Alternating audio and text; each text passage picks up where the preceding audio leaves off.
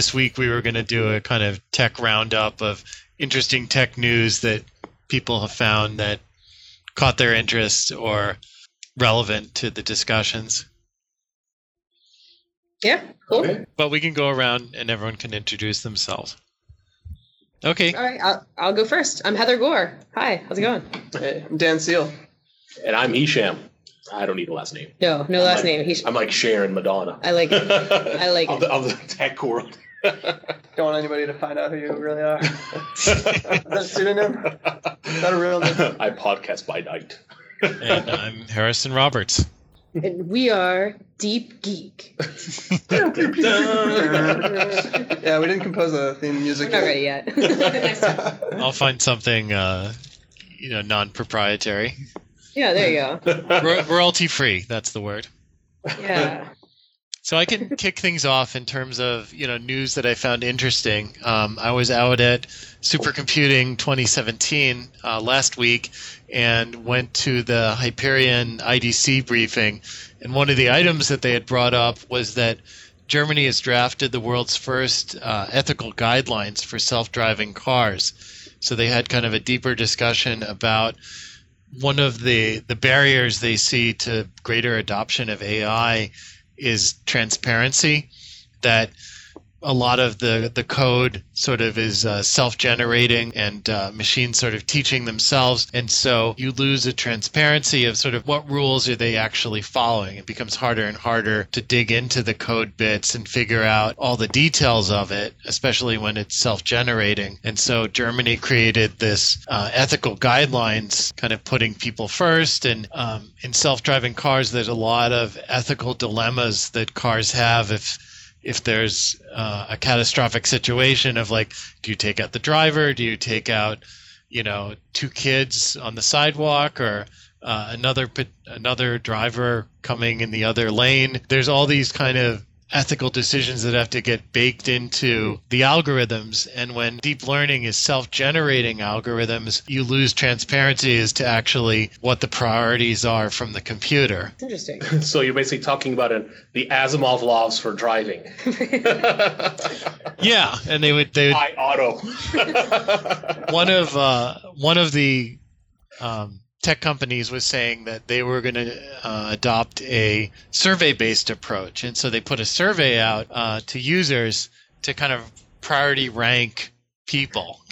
like like the island or whatever. Like this turned out as bad as Oh, you would expect. Where right, like do Yeah. you hit the old lady or the little girl Yeah. or like, old- you know, so was it incredibly racist and sexist? And it was, Yeah, it was it, ranked like old people and women like last, and like property, property, and you know the car itself like above that. So. you get Nice. kind of perverse rankings when you just put it out to the general public. so so that's an interesting thought though because if the car itself is now part of that equation when do the insurance companies kick in because i can Ah. guarantee you whatever Ge- self-preservation. yeah you know Yeah. you know germany can say whatever they want but if i'm in a car accident and i'm okay and everyone else is okay what's going to determine how much i get back from the insurance company you know if they, if they say oh you didn't use our rules you used uh, the, the, the Yeah. german rules so you're not going to get face value for your car anymore Interesting. yeah. Yeah. Huh. I wonder though if um, the ethical guidelines are actually goodness. Would that make you want to buy a German car more than uh, a car where the ethical guidelines that are in it are more evil slanted? Sure. So, but who determines if it's good or evil? I mean, you know, they're, it's it's it- Professor Xavier. but you know, just like any type of you know Right. embe- embedded software might get changed coming across the border. I'm thinking the same thing might be said about any rule sets that would be applied to vehicular uh, cognizance. Maybe it's Yeah. something that you can set your own preferences, like don't hit the squirrel or hit the squirrel. Yeah. Personalized ethics for your driver's car. I mean, I, I remember, and this is this is all stories back from junior high. So I mean, take this all with a grain of salt. But actually, I, I, I know people I can ask to see if this is true or not. But the rumor mill back in the day was that when you're driving, when you're hauling freight, right, you're a truck driver, mm. and you know, if you see someone who's asking for help or anything like that, the guideline that you know, again, we're kids, we don't know any better, is to ignore them because uh, it depends on where you are on the road, because a lot of times that's bait to get your attention to pull over, then your car gets stolen. Your basically your haul, right?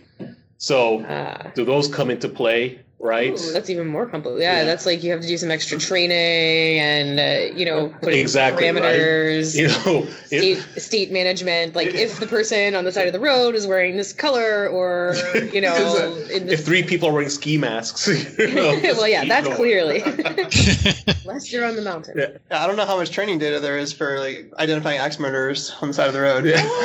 but if it's autonomous, who cares? True. right, there's no one to kill in that case. Yeah. It'll keep learning. We need to teach it. That's the thing. Yeah, so then you'll never get anyone stopping in like you know colder climates because they all have ski masks. exactly. It is interesting though because um, a lot of the the thought is that trucks would be first in terms of what gets autonomous vehicles because there's so much good ROI in terms of how many Mm. miles they drive and and the the haul that they're bringing the tonnage. Mhm. Yeah. Plus, highway driving tends to be more predictable and more, you know, easy easy to model than, Mhm. than city driving in a lot of cases. Um, but what I was going to say is that another um, kind of related thing is how what are are there are there bigger challenges in uh, the AI machine learning for self-driving cars in situations that happen less frequently? So are there are there certain situations where they just don't have enough training data, even with all the miles and miles of Mm. driving that they've done around all these cities to collect this data? Um, like where are the places where there's just freak things that happen very rarely and are hard to to model? Was there any discussion about that? Uh, there was not. There, there's still. It looks like from the ethics commission at the German Ministry of Transport and Digital Infrastructure, um, pretty high level. It's just 15 rules, so it's sort of like Asimov's rules, but times 15 uh, to make safety, human dignity, personal freedom, and personal freedom of choice and data autonomy a priority. What does human dignity mean? Does that mean don't roll down the windows while you're changing your pants?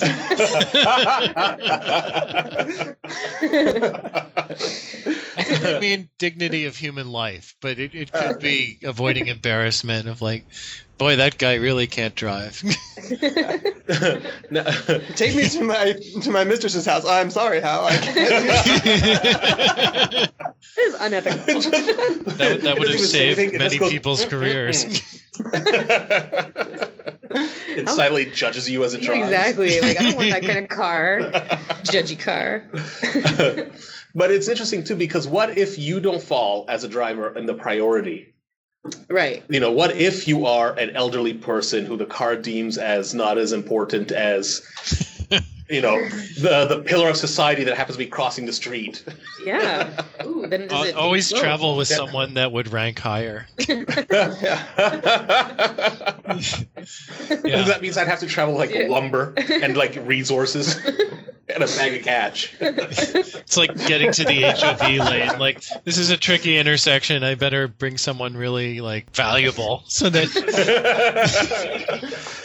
Get in here, Stephen Hawkins. I gotta go to the pub. I'm actually gonna die otherwise. yeah, so is is this going to turn into some sort of Black Mirror situation where everyone has a, a value rating? Value Yeah, that's society? You're not worthy. Yeah, that is interesting though. Like, how much self awareness is the car? The, is the car sacrificing itself in a lot of cases? I mean, because you, you know, if you're like, does it know to sacrifice it, itself? Exactly. I guess. I, I think so. I mean, per the ethics guidelines, you have to put humans first. So, property, or you know, if it's a truck Mm. that has a lot of valuable cargo, um, per these laws, at least in Germany, would be lower in the priority than any human life. So, if it has to swerve and fall off a cliff to avoid hitting a jaywalker, then so be it. Even if there's a human in the car that's clearly going to die when you get to the bottom of the cliff.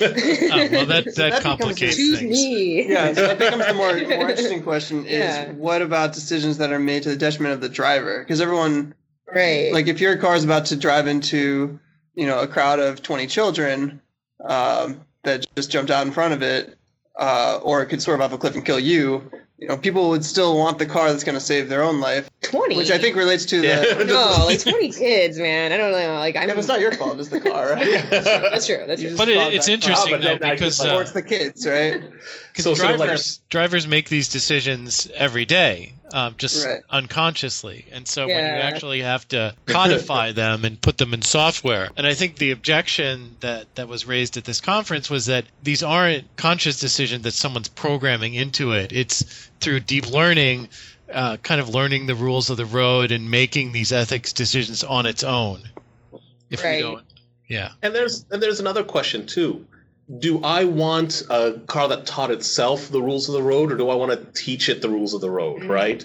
You know, because then Do it's, you want to drive like you, or do you want to drive exactly, like right. the millions Right. of other people that drive around? Wa- Was Like, it was it trained in Boston or New York streets? Because then was it tra- was it trained in our parking lot over here, right? You know, then you don't want it at all. Yeah, interesting. Yeah, you want like a super polite kind of environment where everybody just sits at a four-way stop for like an hour. Because you can you can think this might be uh, like another area of like you know a, an entrepreneurial person could think of this as an area to create their own business, right? You know, either to validate uh, you know the you know the algorithms of your car or like you know you know Hisham Enterprises makes algorithms for your cars, right? Here's a good one for Germany that abides by the German laws, but if you're in Canada or US, here's laws for that. If you're in uh, you know Japan, here's uh, a rule set for that, right? And they all have depending on the country and the requirements and everything there The culture. and the culture. Exactly, yeah. Whoever you hit, you know. Exactly, yeah. You know, maybe 20 kids here is not the same value as 20 kids somewhere else. Exactly. Yeah. so maybe you model it after sort of exemplars of of really good drivers, people that never get tickets and that sort of thing. But yeah, like you said, the insurance companies probably will have their own ideas of what. That Oh yeah, be. and and and if the, and if the insurance companies dictate that they're not going to insure cars that don't have their own system, mm-hmm. Then you know everything else is just pretty much you know it's nice to have, but you know Mm. I can't drive unless I use uh, you know uh, you know Geico's uh, deep learned uh, you know driving algorithms. Yeah, interesting. They avoid geckos, but all animals are fair game. Or something. Yeah, exactly. Well, you actually brought up another point, which is talking about people who never get tickets. Um, are the guidelines or rules of the road or norms based on legal rules of the road or the behaviors that people Mhm. take? Right. There's a lot of times when what's actually codified in law is not necessarily what everyone follows. Like with speed limits, for example, the norms tend to be in a lot of in a lot of situations on highways. The norms tend to be you know driving a certain amount faster, or you know a lot of times people don't even know what the speed limits are. And I'm wondering, I'm curious how current ADAS technologies um, treat speed limits and other and other rules, right? Because they they have the capability to maintain a certain speed um, or to follow cars, right? Do they try to obey speed limits? Do they have awareness of speed limits? Does anybody know how know, that actually. works? Yeah, I don't know if ADAS just sees other cars and just kind of follows the general cloud of the cars, or if it can, through pattern recognition, object recognition, recognize sound signs and see what they actually say. Well, I mean, also, I mean, if it's, I'm assuming the cars would have GPS, Right, right? has Yeah, GPS, GPS yeah. usually has the Yeah. you know speed limit, so that how it can get your ETA. I'm I'm thinking, Yeah. but even then, I don't want a car that drives a speed limit. and also, if if all cars drove the speed limit, it might reduce traffic. I don't know. Yeah, you never know. But a, a good point you made, uh, Dan, is about knowing, like, you know, when the rules of the road are a detriment. Like, it takes two bad drivers to have an accident, right? You know, you, you know, if you're a good driver, you can see the bad driver coming and try to avoid it, even though it might cause you to break a law, kind of thing, right? You know, if you're driving Ah. down and you see a car coming at you at the wrong way or something like that, right? hmm What happens? First, you recognize that, oh, this car is coming at me, and then, so what's next? Honk your horn. Honk, honk the horn. Flash your lights. so so okay so so then that could gets built in right you know Try to so- identify if their behavior's changed at all. and then Not get out of there. and then after that you know you swerve right Yeah. into 20 kids Yeah. because my tesla well Now, does anyone else have a, a tech topic for? I, I just got a robot doing a backflip. That's all I got. Did you see Oh, the robot that did the the, backflip? uh, yes, yeah, yeah, yeah. I did see that. Yeah, it's pretty exciting. I just I liked I saw the headline um one small backflip for a robot is one giant leaping backflip for hu- humankind. So I like that. no, I just thought it was pretty good. As a former gymnast and cheerleader, I must say that's also really good form. So like they really taught this. This is good. It was good. Yeah. Like that's the perfect form. Like I would show somebody how to do a back tuck. That's exactly what you need to do. E- So Even with exciting. uh, with a big battery backpack on it. Yeah. uh, Yeah, pretty good. Pretty hardcore. Did you see um, Elon Musk's retweet of that? No. He said that this is nothing. He said in in five or ten years you'll need a strobe light to be able to even see it coming. oh, because That's funny. He always says things like that. Yeah, he sees a bit get us. today backflipping, tomorrow Skynet backflipping. well, Yeah, technically, the back the black flipping robot would be the Terminator. The self driving car would be Skynet. Mm, Right. True. If we wanted to get our sci-fi and That's in, in order. Very true. Very important. But the the backflipping does bring up an interesting aspect in that even before that, the prosthetic limbs, some runners with prosthetic limbs can run faster than regular runners, and so we're getting to a point where machines can outstrip human capabilities by quite a bit. Reminds me of when uh, when they were they were showing those uh, you know the, the people with the, the the blades I guess they are you Yeah. know and how fast Right, they are yeah. compared to, to other people and there's always that motivating uh, quote and like you know you know look at this person they're running and what's your excuse right and there's always one at the bottom Yeah. oh, my legs hurt right yeah.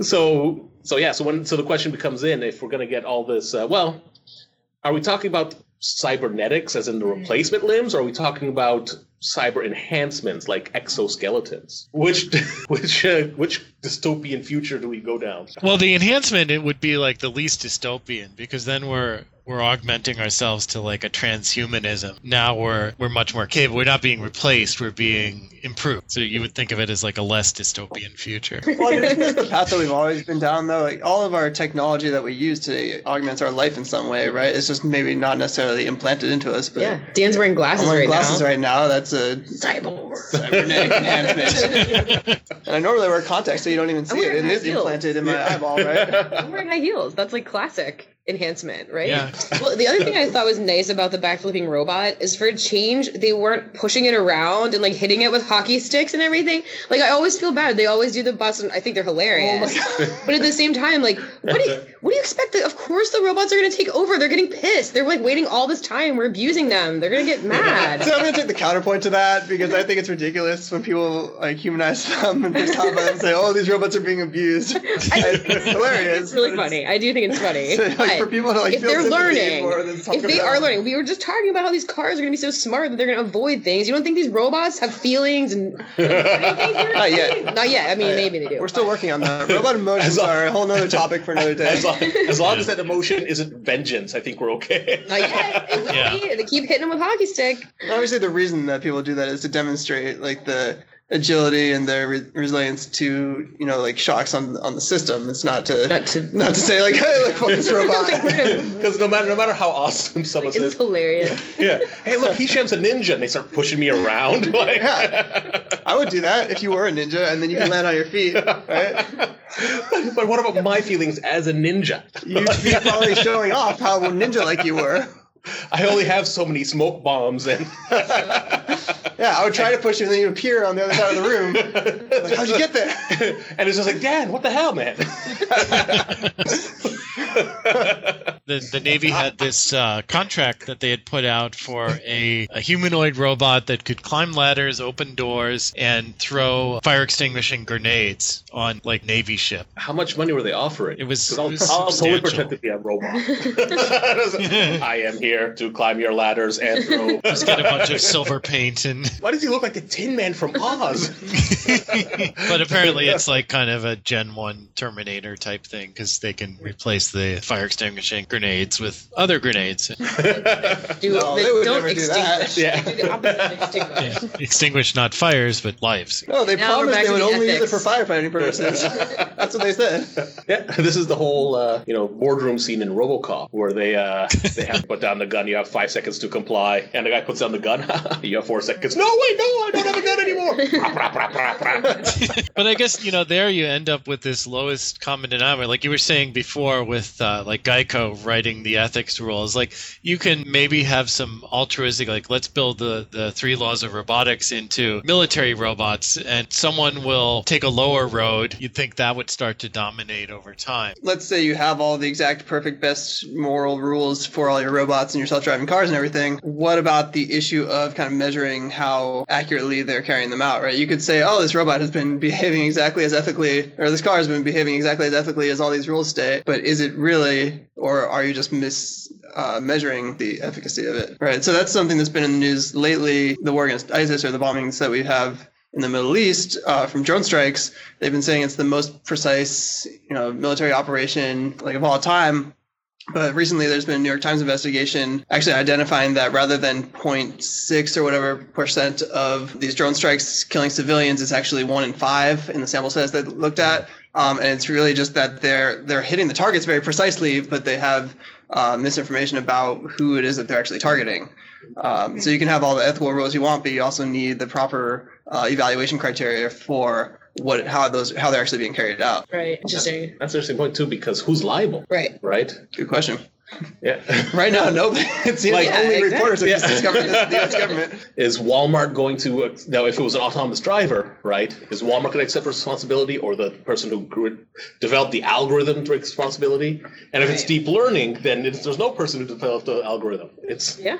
Huh. And even in these human cases, um, there's still comes issues of well, that truck driver was driving for so many hours without sleep because that's Yeah. the requirements that are put on him by his company, right? So there's always even in human cases, there's a lot of uh, uncertainty about how much liability lies in different parties, Yeah. uh, and that probably only gets exacerbated when there's uh, a robot that's making decisions Exactly. and various people that are involved in defining how, what and how that robot makes those decisions. Exactly. Yeah. Like lots of constraints and stuff. So there's many parties in that. Yeah, I think the big one is going to be financial, though, right? Uh-huh. You know, who's willing to, who is going to accept the financial responsibility?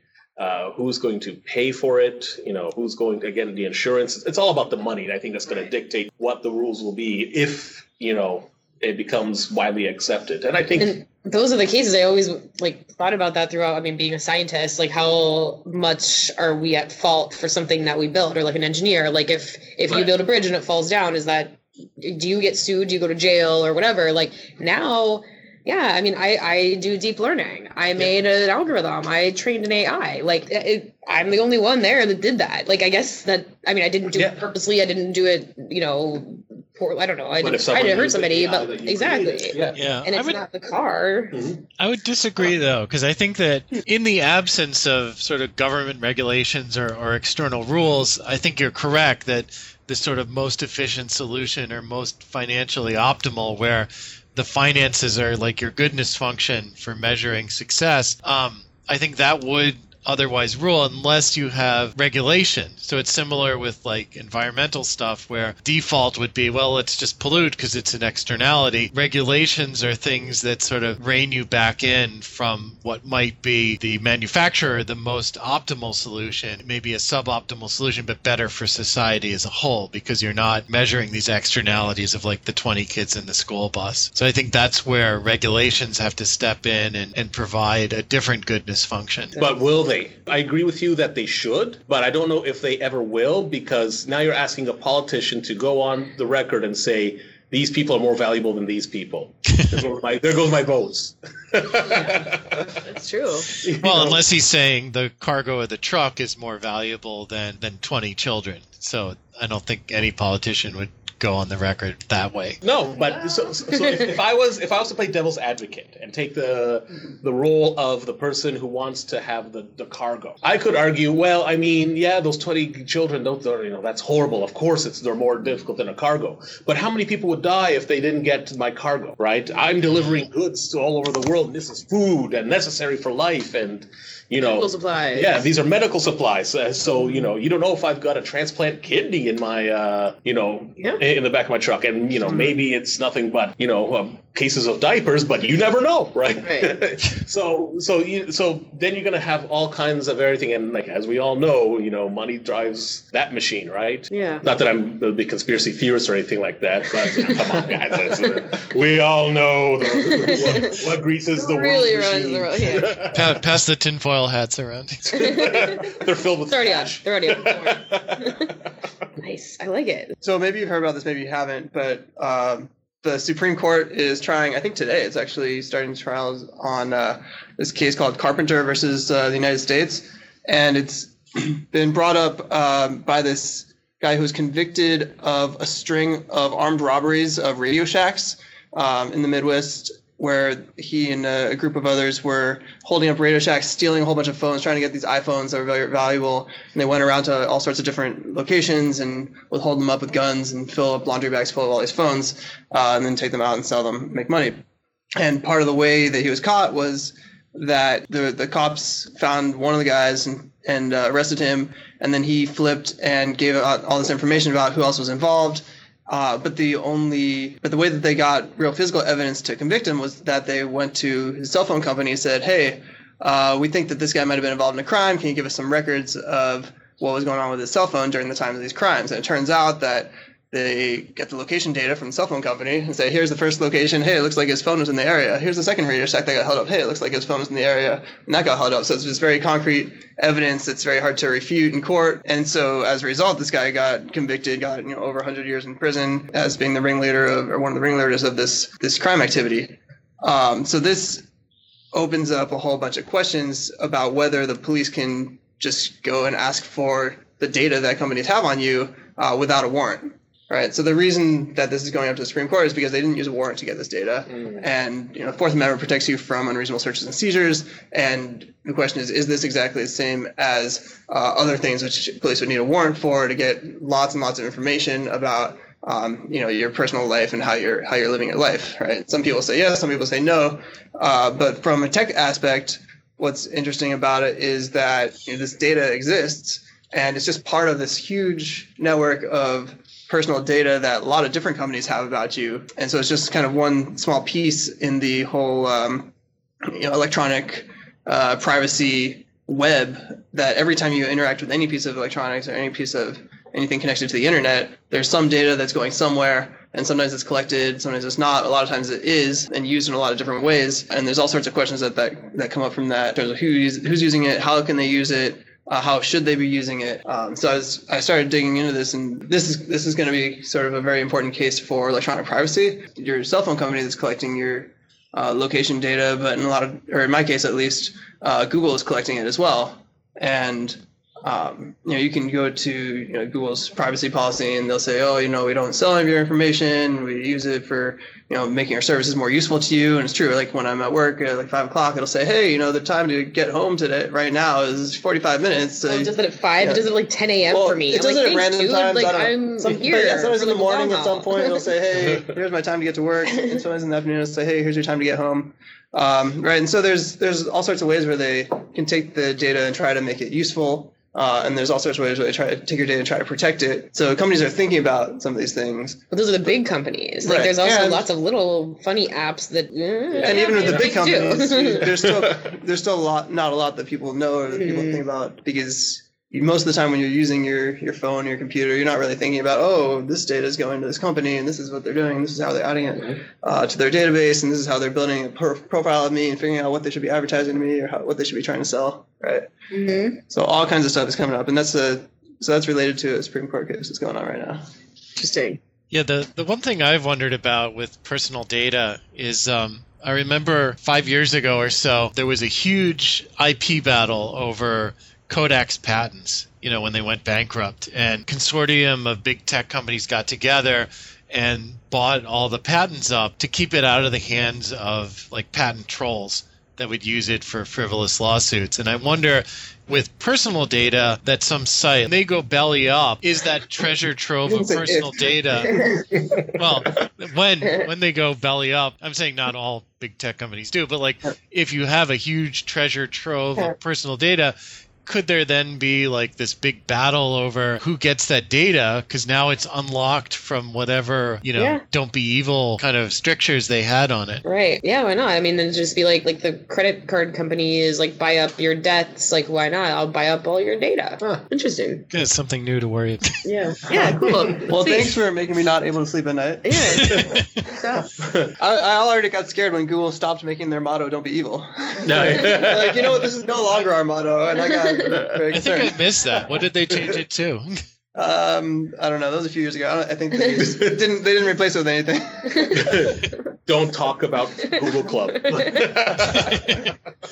There was a, a court case I remember using the E-ZPass transponders. Um, I think it was uh, some crime, and they they pegged the guy like you know you got off at this exit. That was all admissible. It seems similar. It would be interesting for if someone was to create an app or a, some software, something like that, that that would show you what information, like it would build your profile based on your activities. Mm. Like it would monitor how you use your phone, how you use, you know, Google, everything like that. And the sole purpose is to build that profile to show you the information that potentially other vendors might have. It wouldn't know exactly, right? But hmm. it would show you like, hey, so you know, based on two days of data, I know this about you. Whap! And then let people realize that, wow, I did not know so much of my hmm. information was out there.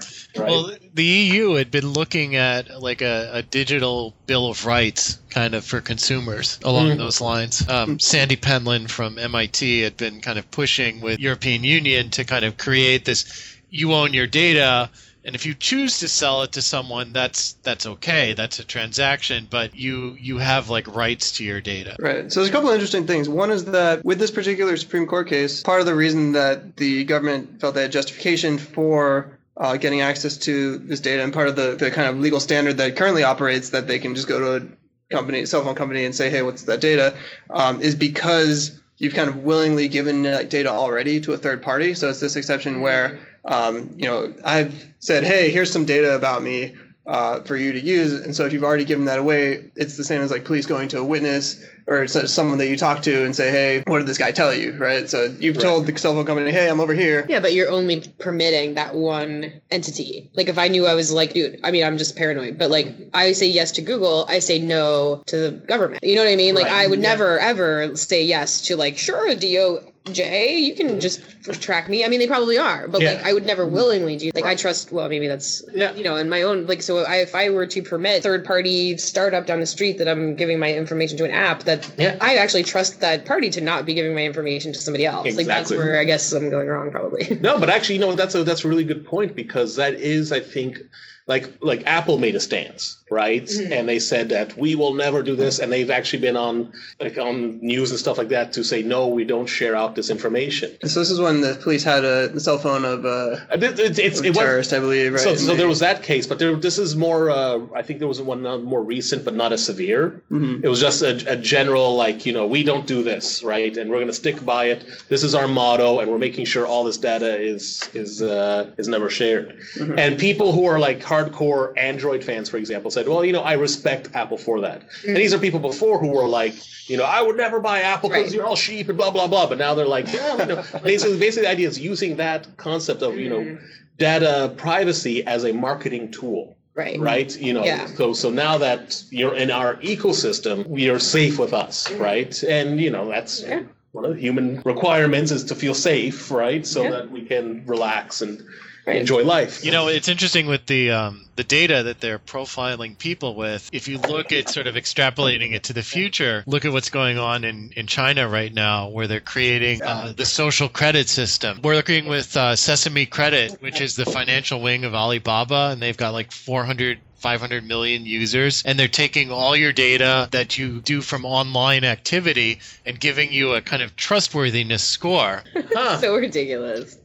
it's it's a little Yeah, it's- chilling Yeah, it's crazy. So, so okay, I, I- have to admit I'm not too familiar with like I've never bought anything on Alibaba or anything like that. But so so you get a rating based on your purchases and selling on Alibaba. No, it's it's it's based on everything. So you send emails, and you could be saying like, "Ah, the government's horrible," you know, and things like that, and that'll like ding goes negative. So everything you do impacts on your social score. the way people use social media sometimes to me looks like I cannot believe what people will post on social media, like Like like podcasts. like like podcasts and Anything that you're saying. Yeah, but I mean, just the things that people will put online on like their Facebook or Twitter. It's like, like you know, not that I, I condone committing crimes, but confessing of crimes. Like, ah, look what I just did, and take pictures and like, you know, take the picture of the shout out next to like all the money you just stole and stuff. the, the pile of iPhones with a map of your location. Right. So you don't think that people should be judged based on the crimes that they post on Facebook?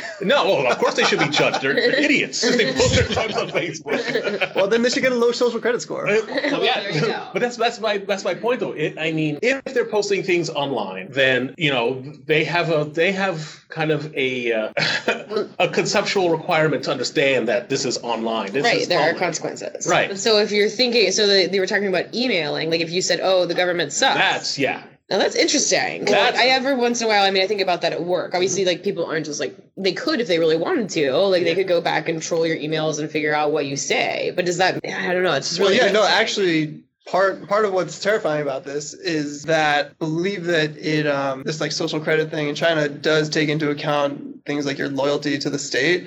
Uh, so it almost is a big brother type of Yeah. how much how good are you to this country? Yeah, dude, I would do. I would not. Be, that's what I was thinking. Even just for this country, like I would be. a- I'm a, kind of a rebel with everything. So like they, I wouldn't be scored highly. like, I mean, well, I can't talk to you anymore. never mind. I love. I- I I, love love this country and USA. all- USA. I heart Trump. Actually, As- I just googled China social credit um, to see what some of the top results are. Articles of the top three results. Uh, one of them is a Wikipedia article, but the other two are Big Data meets Big Brother as China moves to rate its citizens, and Black Mirror meets reality. Nice. so these are some of the articles that are already It's uh, getting great. Yeah. pretty obvious. I think that where we would see it here in the U.S. is um, they're starting to use big data on your credit scores, so it can see like you know how much alcohol you consume or etc., and then rate you in terms of how it impacts your your credit risk. So it makes sort of judgments on you based on purchases. Yeah. Yeah, that's actually a, a totally uh, tangential but slightly different, interesting topic about ethics and technology is when you have algorithms and machine learning that's you know based on data that's not supposed to be discriminatory, but at the end of the day, you know you you wonder in what ways is it right when when Yep. people are developing big big data algorithms that take you know location into account Yep. or things like that, right? Yep. If you just happen to be living in an area that has more crime, then you can be, you know, you can get poor ratings on credit or other things like that. You know, it's just discriminating based on the characteristics of your neighborhood. And there's a whole bunch Totally. of issues around that. Yeah. I picked up an Amazon Echo Dot.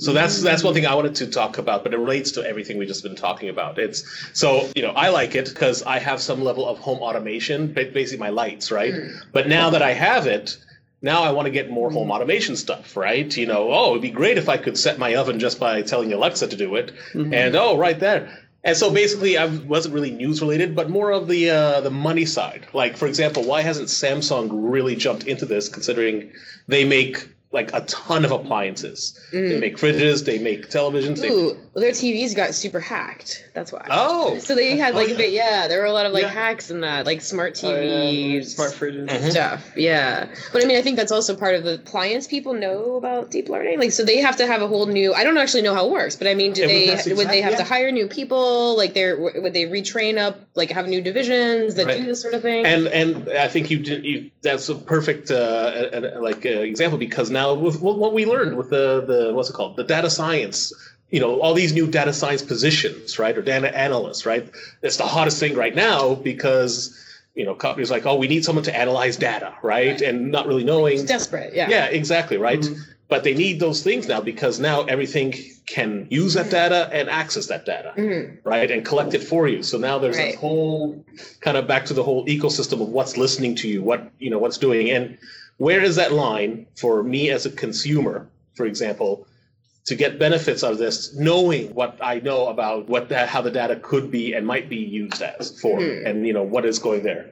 So I mean, like I like Alexa, but I unplug it at night, and even then I'm kind of I'm kind of like, should I put it back in the box when I'm not around, kind of thing, like, like, you know, just- and just like you know when I need to do something, I'll just take it out, spend five minutes to just dig it out, set it up, and just say, Alexa, what time is it? Yes, we've gotten so much more efficient with our Yeah. technology. And, and I wonder if they'll start discouraging that behavior by having like a longer boot up cycle, like artificially. So then you're just like, oh man, it's going to take five minutes to start Alexa up again. I should just leave it plugged in. Yeah. Well, have you spent any time reading their privacy p- Oh, or- no. Exactly. I pretty much tell it all my secrets. Yeah, so they're just listening to everything that you say in your house, and that's affecting your credit score, which is going to affect your social credit rating, which means at the end of the day, your self-driving Tesla is going to drive you off a cliff so you don't hit the 20 children. Brought it full circle yeah, good summary. Good summary.